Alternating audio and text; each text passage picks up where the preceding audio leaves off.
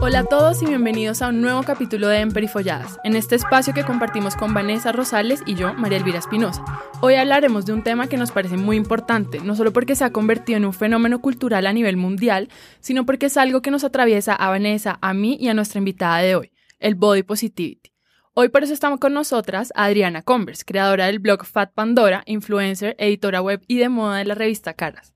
Hola Adriana, ¿cómo estás? Muchísimas gracias por esta invitación. A ti por haber venido. Sí, Adri, estamos muy, muy contentas de tenerte acá. Has desarrollado todo un discurso que tal vez sin ser totalmente intencionalmente feminista, yo siento que ha servido para sanar la relación como del, del, cuerpo de muchas chicas, sobre todo las más chicas, ¿no? Que, que están como creciendo con este acceso tan inmediato a tantas imágenes. Pero para poner nuestra conversación en contexto, yo voy a hablar un poquito sobre cómo llegamos a esta idea de que la flacura se convirtiera como en el gran ideal del fashionability, de la moda. Si nosotros miramos un poco la historia, observamos rápidamente que la historia de la moda femenina es también la historia de la corporalidad femenina y de los ideales femeninos y que esas ropas siempre reflejan también las actividades, las libertades y las restricciones de las mujeres. Entonces cuando uno mira como el viejo mundo europeo de la alta costura, de la burguesía, de la élite, se celebraba incluso que las mujeres tuvieran michelines porque era un índice de ocio, de aristocracia.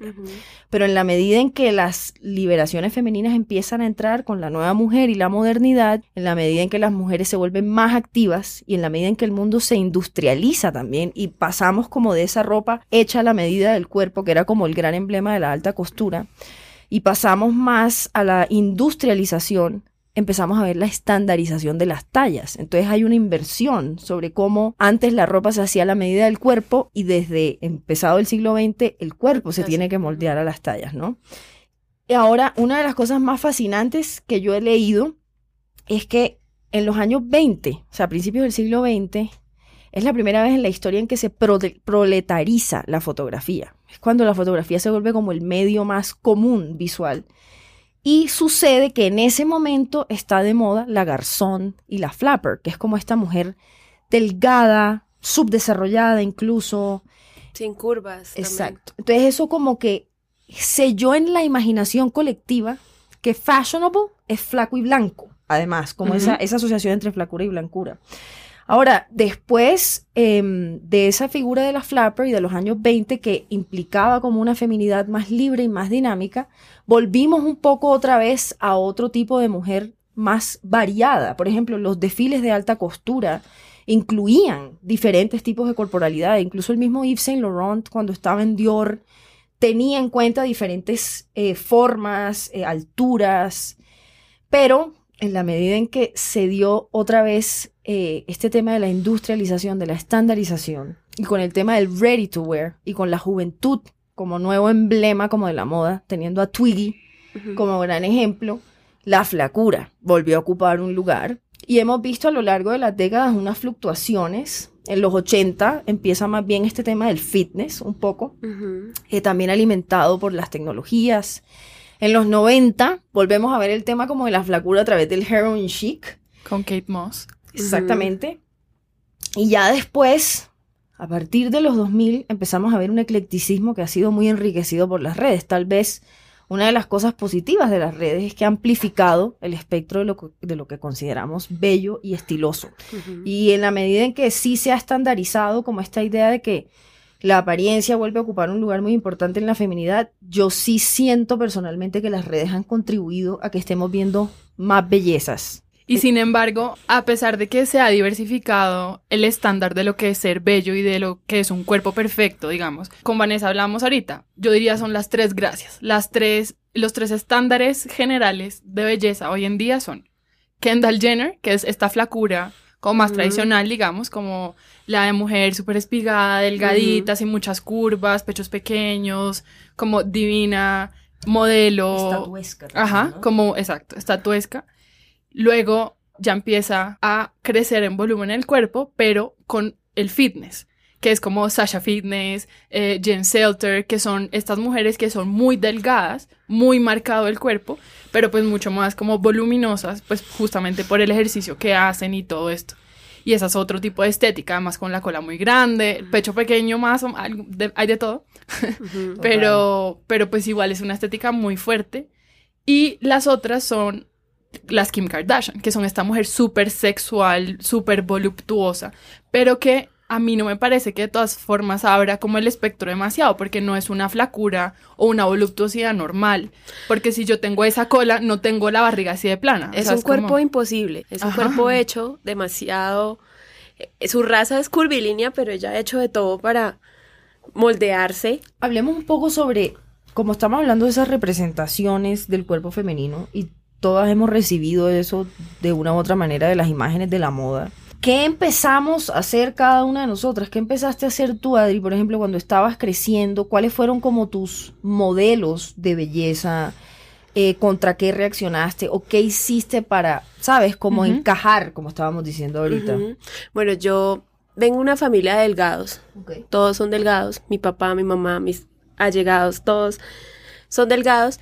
Y son muy vanidosos, mi papá es muy vanidoso y mis hermanos y todos son muy iguales a él. Yo soy muy diferente físicamente, él es rubio y claro, sí, blanco. Lo he visto, es guapísimo. Y es, sí, y de joven fue muy vanidoso y muy guapo. Y desde chiquita tuve esa presión de que no me parecía a mi papá. Okay. Y, y, no solamente de, lo, de, de los colores, sino de, del peso. Pues, o sea, mi mamá también es una mujer extremadamente delgada. Y pero nunca fue un problema para el vestir, porque mi mamá me hacía la ropa, porque yo igual, igual de ser la, más gordita, yo era la más alta del colegio. Okay. Entonces, nunca, sí fui gorda y ay, sí, los niños me hacían bullying, pero la moda no fue un problema para mí hasta la adolescencia, hasta que me salieron senos, hasta que me, ya mi mamá no me iba a hacer la ropa de la adolescencia porque uno no quiere que la mamá le haga la ropa en ese momento de la vida. Hasta ahí realmente fue un problema, pero yo crecí usando lo que me gustaba, colores, estampados, etc. Ya en la adolescencia me di cuenta que era un problema y pues en Bucaramanga las, las, las porciones de comida son muy grandes, entonces no es tan difícil ver gorditos en la calle, etc. Para mí, sí era la, posiblemente una de las más gorditas, pero no era gravísimo, pues, obviamente el bullying de los niños sí, pero ya cuando yo terminé, la pasé finales de la adolescencia y me vine a vivir a Bogotá, casi me di cuenta que yo era la gorda a, metros a la redonda. O sea, aquí todos son flacos o se esmeran mucho por ser delgados, entonces acá sí fue un problema porque yo sí no encontraba ropa acá. Era imposible. O, o, me vestía como una señora de 60 años, porque aquí los fabricantes en esa época sobre todo creían que solo las señoras son las gordas. Mm, claro, total. Pero yo decía, o Pat Primo o, o qué. Entonces ahí empecé a buscar por fuera y me di cuenta de que en Estados Unidos y en Europa, etcétera, el tema plus size es lo que tú dices, el, porcentaje de la población es mucho más alto y el, vestuario y las opciones son mucho más grandes y amplias y, y en tendencia, porque hay una, hay una población joven que es gorda y obesa. No es como acá que solo las señoras o eso. Entonces ahí fue que, que fui redescubriendo y reconciliándome con la moda, porque pasé por la adolescencia como odiando no poderme vestir como mis amigas. Obvio. De acuerdo, a mí me pasaba eso. O sea, tenemos una historia muy parecida. Yo, el mito fundacional de mi vida eh, fue que cuando nací, a mi mamá el médico le dijo, esta niña siempre va a ser flaca y alta, meta la reina de belleza. Además en Cartagena, yo nací en Cartagena, entonces era un contexto todo el mundo flaco, playa, calor, poca ropa. Y con el divorcio de mis papás, pues yo empiezo a refugiarme en la comida. Además, o sea, el bond de mi familia es la comida. Claro. sí, ¿y cómo, cómo eran las expectativas de belleza en la Bucaramanga en la que tú te criaste?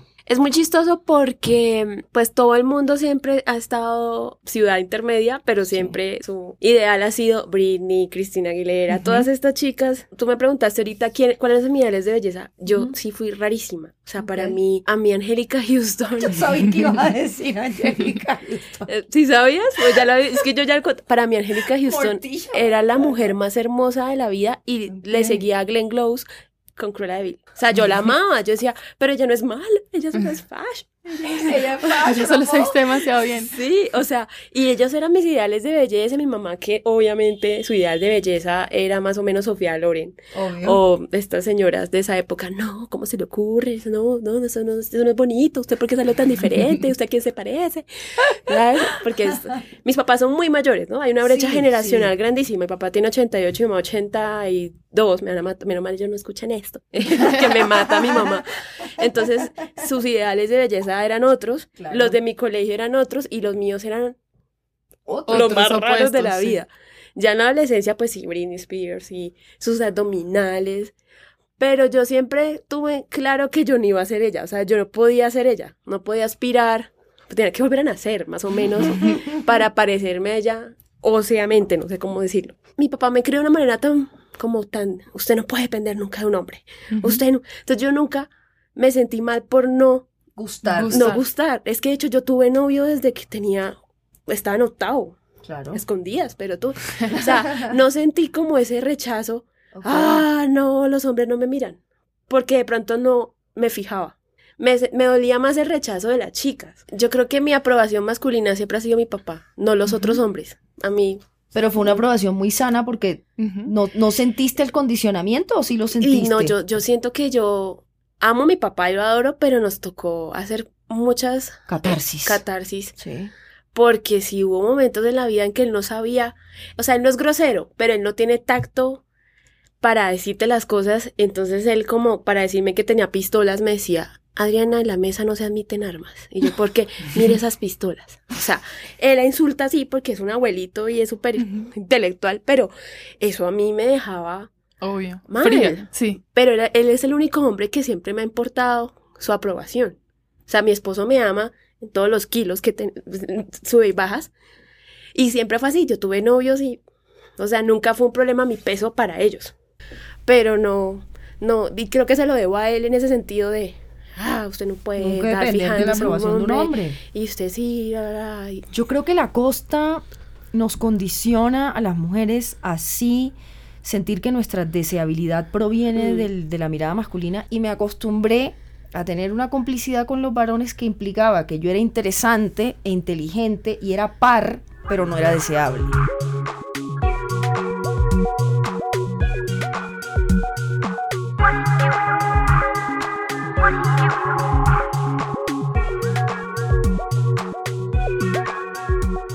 Retomemos el tema de qué hizo cada una dentro de como esa cultivación del cuerpo para eh, sentir o afrontar ese tema del peso. Yo hice deporte a los 25 años.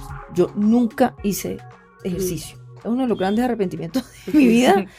Pero precisamente por sentirme gordita, detestaba educación física porque sentía que iba a ser el ridículo y yo quería ser cool. Y eso me ponía en una posición de torpeza indeseable, pero no hacía ejercicio. Yo tampoco, Yo tampoco, por lo mismo. Además, Todavía no. me salieron las boobies como a los 12 Sí, y no. pues yo no quería, o sea, exacto, no. Yo No. odio, odio, odio el ejercicio, yo odio la educación física y que la del de- es que y es que yo que estoy gorda, digamos de las tres, hoy en día tú ves a una gorda haciendo ejercicio y es como dos caminos. Oh, wow, qué chévere, te felicito. Ah, ahí está la gorda haciendo ejercicio, ¿cuánto le va a durar? No, pues te Porque cuento eso sobre eso, una cosa que me hizo mi tía, que una época en Cartagena, que estaba viendo allá, yo dije como, me dijo como, ay Marino, ya tienes que adelgazarte, tienes que meterte al gimnasio, y yo como, bueno, tía, está bien, me voy a meter al, al Bodytech. Y fue como, no, Mari, yo te tengo otro, mientras te adelgazas, después vas al body cuando ya estés Claro. flaca, porque ese es el, el gimnasio de mostrarse. Y obviamente le cogí como una versión grandísima a, a meterme en un gimnasio, a ponerme ropa pegada del gimnasio, no sé qué. Y en ese momento no me había engordado, pero después ya, después el amor llegó a mi vida y lo destruyó todo. Yo quiero hacer un paréntesis ahí pensando Ajá. un poco como en la representación de lo femenino, particularmente en nuestro país. Nosotras no podemos ser colombianas sin estar por fuera de lo que el concurso nacional de belleza representó para nosotras y nuestra feminidad. Y yo creo que muchas de nosotras crecimos con la idea de que ser bella era ser buena, porque había toda una noción de que la reina es virtuosa porque es reina. Y Claro, y eso además viene de la antigua Grecia, donde el cuerpo perfecto era sinónimo de unos valores. Por ejemplo, es como si tú tienes abdominales, eres musculoso y eres super fit y tienes el cuerpo ideal de un David, digamos, eso habla de ti, que eres una persona Disciplinada, fuerte, no sé qué, persistente, y es como, y entonces ahí uno empieza a asociar belleza con bondad. Sí, total.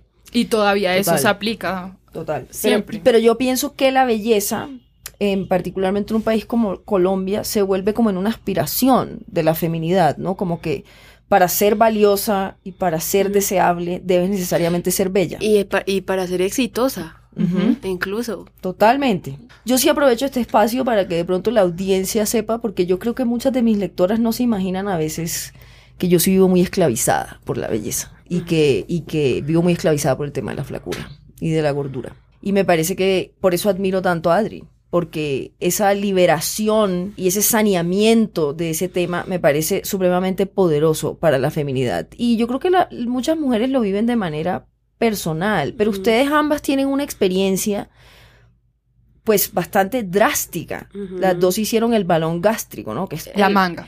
Yo me hice el balón y también después me hice la manga. Yo solamente me hice la manga. Son intervenciones, todo. ok. Todo lo que hay en el mercado me lo hice. Entonces, cuenten, cuenten, cuéntenos un poco sobre eso, porque es una eh, intervención considerable, sí. Por unos lados, tú aumentas tu- tus expectativas de vida y por otros también las disminuyes porque el riesgo de cáncer gástrico después de los 45 es altísimo. Altísimo. O sea, es, es un quita y pone de... Bueno, yo en mi caso es un caso frustrado. Fracasé en mi proceso de, de la cirugía, pero bueno, vemos que María sí lo tiene... ¿Y cómo ¿Qué llegaste tú? ¿Cómo, ¿Cómo llegaste a tomar la decisión de, bueno, ya, este es mi camino? Pues yo, yo como siempre quise y busqué la aprobación de mi papá y de, y de mí misma en esos momentos. Hice todo lo que existe, la dieta del, del De la proteína, rábano, de la- del- la mediterránea, las agujas, el balón. Em, ¿A qué edad empezaste con eso, con, como con esas inquietudes? no, desde que tengo, es que desde que yo tengo uso de razón, mi mamá me mandaba fruta a la- en la lonchera. Ay, a mí me pasaba lo En mismo. vez de- Todo el mundo como Doritos y yo como una manzana, gracias. Y yo me volví una negociante increíble en el colegio, que yo te decía, te cambio tu chocorramo por mi durazno. y, me- y yo lograba que me lo cambiaran. Yo me volví una negociante y, y mi mamá creí, o sea, pero ¿por qué la niña no adelgaza si yo le mando solo jugo? Durazno. Y, y, y me volví así negociante. No me mandaban plata por lo mismo, para que no terminaba comprando empanadas y Tenemos la misma historia. Sí. Y a mí, mi mamá llegó un paso más y fue que me metió a dieta en el colegio. O sea, en el colegio era la- el almuerzo normal y a mí me tocaba hacer la, la fila de las gordas, que era la fila de la dieta, que era como en la parte de bachillerato cuando yo estaba en primaria. Entonces me tocaba ir con mi bandeja a que me sirvieran cualquier porquería. A mí me hicieron lo mismo, pero no era dentro del colegio. Iba a almorzar a un- una cosa de, sobre, de obesidad que había cerca del colegio. Y adelgacé para el prom. Claro, me acuerdo. claro. Eso fue para el prom. Y bajé como 11 kilos, que en esa po- época era un montón. Un porque no era gorda obesa, Ajá. era- tenía sobrepeso. Y me veía mi vestido divino y me bronceé también. Porque la gente me, también me decía, porque Santander no son blancos tampoco. No. Entonces, también me molestaban por eso. Y yo sí nunca sufrí porque yo sí tenía aquí a mi Angélica Houston en la cabeza todavía. Y todavía no sufro, yo me río, yo digo, yo brillo con luz propia, no es que... Sí, a mí me encanta sí. ese tema. O sea, no, no nunca he no a broncear, O sea, No, yo prefiero una piel sana. Porque Sí. es que yo, los gorditos, mira, yo, no, yo tengo 31 años y no tengo arrugas, bueno, acá poquito, pero, pero es porque no me he dado sol, porque, ¿sabes? total. Entonces, bueno, hice todas las dietas, todo lo que se les ocurra. Y yo creo que la decisión de la cirugía me cogió en un momento de debilidad. Ok. ¿Y qué fue? Yo siento que fue que estaba en la universidad, me iba a graduar y tenía ese miedo que te hablé ahorita de que las gordas no pueden ser exitosas. Y yo decía, me voy a graduar, voy a empezar a buscar trabajo, yo no me van a dar trabajo por gorda. Lo Mm. pensaba. Creíble, ¿ah? en moda, ¿no? Sobre todo en la moda, que es como tan cerrado. Y yo, faltando dos años para graduarme, le dije a mi papá, bueno, ya, me voy a operar. Ok. Me voy a hacer la, el bypass. Yo quería el bypass y quería el también. bypass y el bypass. Y el médico me decía, no, porque usted no es tan gorda. Ok. O sea, eh, Claro, el bypass es como ya para un nivel... Que igual ya no lo hacen. Cuando yo me lo iba a hacer, yo también llegué como, mucho gusto, Bypass. doctor, vengo a hacerme un Sí. bypass. Y él fue como, no, porque vas a morir, entonces... No. no, a mí me Sí. dijo, es que usted no está tan gorda. Sí tiene un cuerpo una señora que ha tenido cinco hijos. Ah, porque el médico era un Normal, sí. nazi, de verdad era un nazi. Ay. pero no le voy a hacer el bypass, le voy a hacer la manga. Y hoy en día digo, ok, si yo, yo, yo creo que si yo me hubiera hecho el bypass o me hubiera muerto o yo- no sé, sería un ser humano muy infeliz. No, el bypass es terrible porque además uno se desnutre. O sea, Ah, sí, porque, claro, porque te cortan prácticamente Te todo el desconectan estómago. el sí. estómago del sistema digestivo Uy. completamente. Lo vuelven a conectar más abajo para que siga liberando sus jugos gástricos porque no te pueden sacar el estómago. Bueno, tienes que de por vida tomar, Tomar suplementos. suplementos, sí. Se te cae el pelo, no puedes tener hijos Uy, en cinco años. A mí se me cayó el pelo y no volvió a ser lo que era antes porque yo tenía un... A mí me pasó, pero sí me mejoró. O sea, yo tuve una etapa súper rara que yo dije, o sea, soy un cocodrilo y acabo de cambiar de un cocodrilo, De una piel, culebra y cambié de piel. O sea, se me caía la piel, el pelo se me cayó A mucho. mí se me cayó pero las después uñas. ya, las uñas todavía se me rompen. Sí, a mí también. O sea, y el caso fue que yo perdí treinta y pico, 36 kilos en los primeros seis meses, 36 kilos, wow. pero fue tanto la bajada de peso que mi cuerpo empezó a buscar maneras de frenarlo. O sea, como esto que está pasando. Porque nosotros, nuestro cuerpo, nuestro, sí, nuestro subconsciente todavía cree que uno tiene que correr porque si no el león lo se lo come a uno. Entonces, entonces mi cuerpo de alguna manera empezó a decir, Dios mío, Dios mío, ¿qué es esto? ¿Qué es esto? Sí. Entonces empezó a buscar maneras de frenarme la pérdida de peso. Yo nunca en la vida había sufrido tiroides. Nunca. Ok. ¡Pum! Hipotiroidismo. Uy. Y el médico, ah, con razón usted, porque puede bajar más, bajó 36, pero le faltan más. No, le voy a dar Eutirox porque su tiroides. ah. Listo, me dieron Eutirox. ¿Y y qué hizo, qué hizo el cuerpo? Ah, no, resistencia a la insulina. Tenga resistencia a la insulina. Entonces, esas dos cosas me hicieron empezar a ganar peso. Adelantándome un poco a lo que me ibas a preguntar de qué momento fue el que yo dije que esa no soy yo, que es muy chistoso. O sea, el día que yo me miré al espejo, ojerosa, demacrada, obsesionada, contaba calorías, era un ser infeliz, ya no era chistosa. En ese momento que me quedaba la ropa que quería, que no tenía pelo, porque era, una, era un toma y dame, dije, esta no soy yo. Obvio. Si me dices hoy en día, ¿no quieres perder peso? Claro, me encantaría quitarme 20 kilos. O sea, eso como dice Pambelé, mejor ser rico que pobre, es mejor flaco que gordo. O sea, eso sí, yo no hago apología a la obesidad. Qué delicia que seas flaco, qué chimba. Pero bueno, yo no.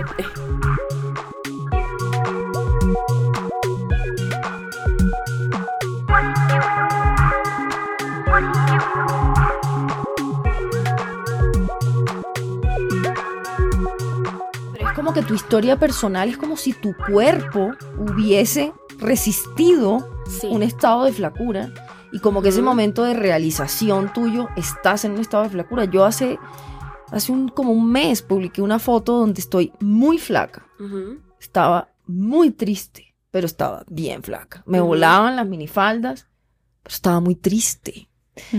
Y yo me entristezco por el desamor, por los despechos. Claro. Y los despechos me adelgazan. La lipotusa que llaman. Lipotusa. Entonces, ese me parece un tema muy interesante para, para las, las chicas que nos van a escuchar y es a qué precio logramos el supuesto estándar de belleza que estamos cazando en nuestra imaginación desde chicas, ¿no?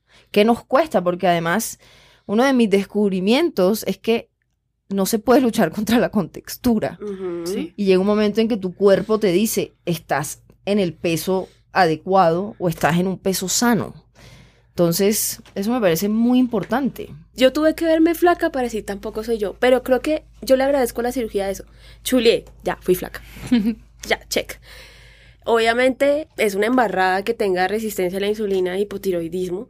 Hubo un momento en que decidí no medicarme más. Sí. Yo no estoy medicada en estos momentos, debería hacerlo, porque la Adriana medicada no, no es la Adriana. O sea, no era la chistosa, era inmamable. Abraham vivía estresado porque esa no era yo tampoco, lo trataba re mal. Mis amigos se empezaron a alejar. Y yo dije, no, yo, yo, yo claro, tampoco porque es una soy cuestión esa. hormonal en que uno pues Claro. está más allá de, No, los de lo que uno Los quiere. medicamentos son cuerpos externos que te Ujú. alteran los estados emotivos, las actitudes. Exacto. Entonces decidí no medicarme más. Gané un peso de una manera acelerada. Que obviamente llegaron problemas que no tenía antes, que eran las estrías, porque claro, el cuerpo perdió peso y volvió a subir. O sea, me salieron estrías y yo lucho más o me acompleja más la celulitis y las estrías que la masa, por decirlo así. Es durísimo, para mí es durísimo porque yo no me puedo poner faldas más encima de la rodilla porque no, hombre, o sea, Sí, no, no, sí, no, no, no, no. O sea, y las estrías tampoco, porque pues eso no es tan bonito, las estrías realmente. Pero ya yo dije, o sea, solo seguí una vez en la vida. Yo, yo dije, ya pasé a mi cuerpo por un montón de vainas y él siempre ha estado ahí. Independientemente del peso, está completico. Me fui a Japón, caminé 20 kilómetros diarios y estuvo ahí mi cuerpo, pues hinchado, pero estuvo ahí. entonces, digo, ya hay que amarse como uno es, porque primero, si, si uno no se ama uno mismo, y yo creo que ese es el problema de muchas chicas que no, no, no se aman a sí mismas porque viven buscando la aprobación de los demás para poderse amar. Y esas relaciones que tienen no son sanas por lo mismo, porque viven pendientes de la aprobación del otro. Entonces yo, yo ahí tomé, tomé la decisión en ese proceso, mientras subía de peso, dije, no, ya, vamos ¿Esto, a... ¿Esto hace cuánto fue, Adri? ¿Esto fue como hace...? La cirugía fue hace seis, años y el aumento de peso comenzó al, al segundo año de la operación. Ok, El primer año fue todo bajando, claro, pero ya el cuerpo. Entonces yo digo que hace cuatro, entre cuatro y cinco años, es que he ido, subiendo. sí, subiendo, pero ya desde el año pasado como que mi cuerpo mismo dejó. Se paró. estabilizó. Sí, ya a mí me sigue quedando la ropa del año pasado. o sea, sí me fijo porque nada me, no, la ropa es el gran, el, que- ni siquiera la es lo que le báscula. mide a uno. es la todo, ropa. sí. Igual nos estabas contando algo que me parece muy valioso y fue la relación que tuviste con la ropa desde pequeña. Es decir, que no sentiste sino hasta la adolescencia como un bloqueo Sí. y gran parte de lo que tú has hecho es desmitificar una cantidad de imaginaciones en torno a lo que las mujeres gordas pueden o no ponerse. Sí, porque conté con la, con la fortuna que mi mamá me, me hacía la ropa. Hasta los 9, 10 años yo, la más fashion, la más que me gustaba todo y a la medida. O sea, alta costura. ¿eh? Totalmente. Pero, Sí. pero sí a la medida. Y en la adolescencia sí fue difícil y yo no me crié con esos mitos de Adriana, los estampados y Sí, más porque gorda. además eso es, yo me acuerdo leyendo las revistas de moda, Claro. es Ajá. como si tienes un gordito, ponte una camisa peplum, Sí. que además uno se ve pues más voluptuoso Claro, y, te marca. Yo nunca pude con los Yo peplum. tampoco. Y era como, y los estampados no, y las rayas tampoco, y entonces... Y el leopardo puedes- no, y el cuero no, que es lo que yo le he leído No, a Adri. y como que- además Ah, era es que como- dicen que si uno pesa más que el animal, no puede usar animal print. Pero. ¿quién dice eso? Lo he y leído. esta mujer luce fantástica Sí. con su abrigo de leopardo. Obviamente. Y también los pantalones, a mí me traumatizó mucho A los también. pantalones, porque yo dejé, yo duré más o menos como unos tres o cuatro años que no usé pantalones. Después de que pasé la eso. talla 16, fue como... Creo que a mí me pasó Amo fue las con los vestidos. ¿Sí? Yo, yo no podía con los vestidos. Yo en cambio solo usaba vestidos y cada vez se iban alargando más y más y más hasta que en el punto más pesado que estuve eran abrigos muy largos, vestidos negros muy largos. Y, y todo como de telita que se estirara Claro. y como igual siempre fue como y las gafas chéveres y el pelo así claro, y me ponía mismo. una flor en la cabeza entonces yo era como la vieja super cool y super fashion siempre fue como mi cosa distintiva en la Uno, universidad uno se pero- refugia en los accesorios. Sí, y total. sí, y yo creo el que yo aspiraba en el fondo de mi ser, pues a mí me marcó y me inspiró mucho la estética del rock and roll. Y la estética del rock and roll está marcada por las drogas y por la flacura. Entonces, yo quería ponerme además una flacura de te vas a morir pues los pantalones de cuero de Slash. O sea, yo aspiraba a eso. Y después llegó Kate Moss, que era como esta modelo rock, que también le gustaba bastante la rumba rock and rollera. Y yo creo que yo asocié como lo- la manera en que yo me quería vestir con la flacura. Por- porque para mí cool era flaco. Era Claro. Slash. Era como rock and roll. Sí. Yo desde mi ignorancia muchos años pensé, quiero dejar claro que era una niña ignorante, ya no, que las mujeres que gordas que usábamos Dr. Martens nos veíamos lesbianas. yo también yo pensé eso siempre Y nadie me lo dijo, No, lo tenía yo adentro de No, mí. no, no. Yo, En si se- yo me verdad, pongo sí. eso me veo lesbiana. Lo tenía acá y yo No, digo sí, hoy en sí. día qué pena con mis amigas lesbianas. Qué pena, uno es un inútil, un idiota en esa época. Esa es la estupidez de la adolescencia. de. ¿Saben qué también siento yo que así como muy confesionalmente, porque siento que este espacio también es como un poco de eso, que yo comprendí que como mujer, para ser amada, había que ser bella. claro Bella dentro del estándar que me incrustó en mi subconsciente el ámbito cartagenero. Yo tenía que estar bronceada, fit, mona, y ya, los pelados que se graduaron conmigo se casaron con mujeres así. Y yo siempre sufrí mucho por eso mismo, porque yo decía como no, pues y todavía tengo unos problemas muy profundos que yo no sé de dónde vienen y es como le estaba contando a Vanessa que en el último date que tuve, yo le preguntaba al tipo como, bueno, ¿y cómo es tu tipo de mujer? Y el man fue, me miró y me dijo, alta y flaca. Y yo pensaba, yo como, no, pues yo no, me voy ya. Y el man fue como, como tú y yo. Yo no soy flaca. Yo no soy flaca, amigo, estás confundido. O sea, a mí una cosa que me da, no sé si, si esto te ha pasado, como el entender el cuerpo de uno, es reconocerlo, de saber uno cómo se ve y entender si así es como me quiero ver o si quiero engordarme un poquito más o adelgazarme más o sea lo que sea. Me parece como muy raro en esta operación, sobre todo porque uno baja demasiado rápido. Entonces hay como un desfaz que psicológicamente Ujú. le altera a uno todo y uno no sabe como por un tiempo. Y que uno, uno sigue usando la ropa de gorda porque todavía no ha comprado, no ha ido a comprar nueva ropa porque está esperando bajar más. Y es un O tema... entonces compro algo que digo, no, pues ya en seis meses Sí, me lo pongo. Y después es como no era talla XXS, no, en va- un no me va a quedar. destiempo. Exacto. Ay, yo Sí, quisiera total. preguntarte dos cosas. Una cosa como muy relevante con lo que está diciendo Elvi y lo que acabo de confesar yo, es como ese filtro de la mirada masculina que creo que nos has contado un poco con tu padre, pero como tú estás casada, pero como esa relación de la corporalidad femenina en términos de cómo te ven los, los hombres, ¿no?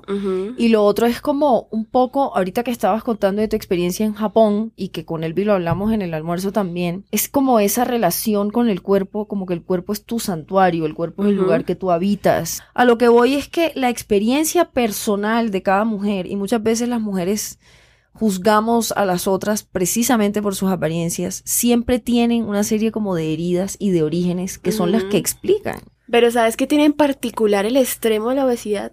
Que el extremo de la obesidad la gente lo ve como la- un símbolo de pereza y el extremo de la delgadez lo ve, genera lástima.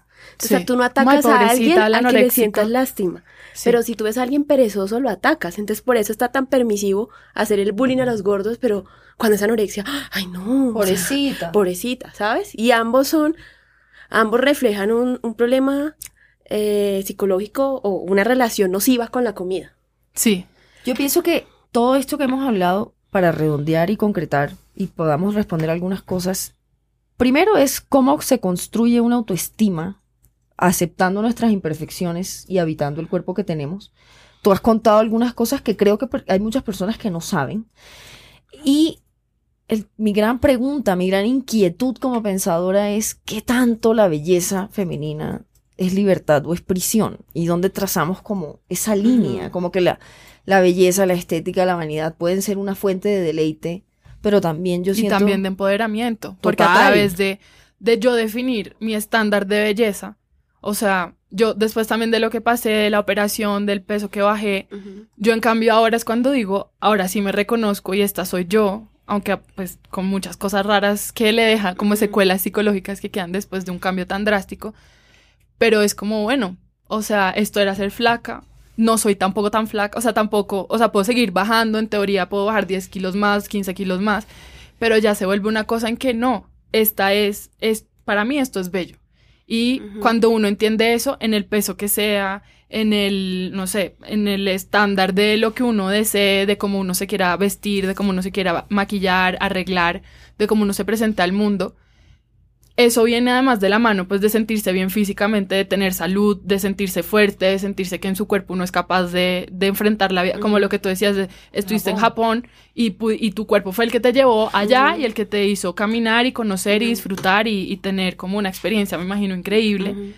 Y, y por eso uno tiene que, yo siento que en ese como perdón de uno mismo y en esa relación como de amor, pero no porque me veo así o porque me veo asado, porque ya bajé los kilos o porque o de pronto sí los bajé, pero ahora me siento mejor físicamente por X o Y.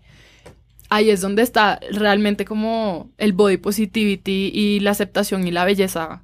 Pues es que la belleza es como un concepto demasiado amplio, pero como una belleza definida por nosotros mismos, finalmente creo yo que sería la única belleza real, ¿no? Yo creo que el primer paso es dejar de pensar que el peso define la belleza.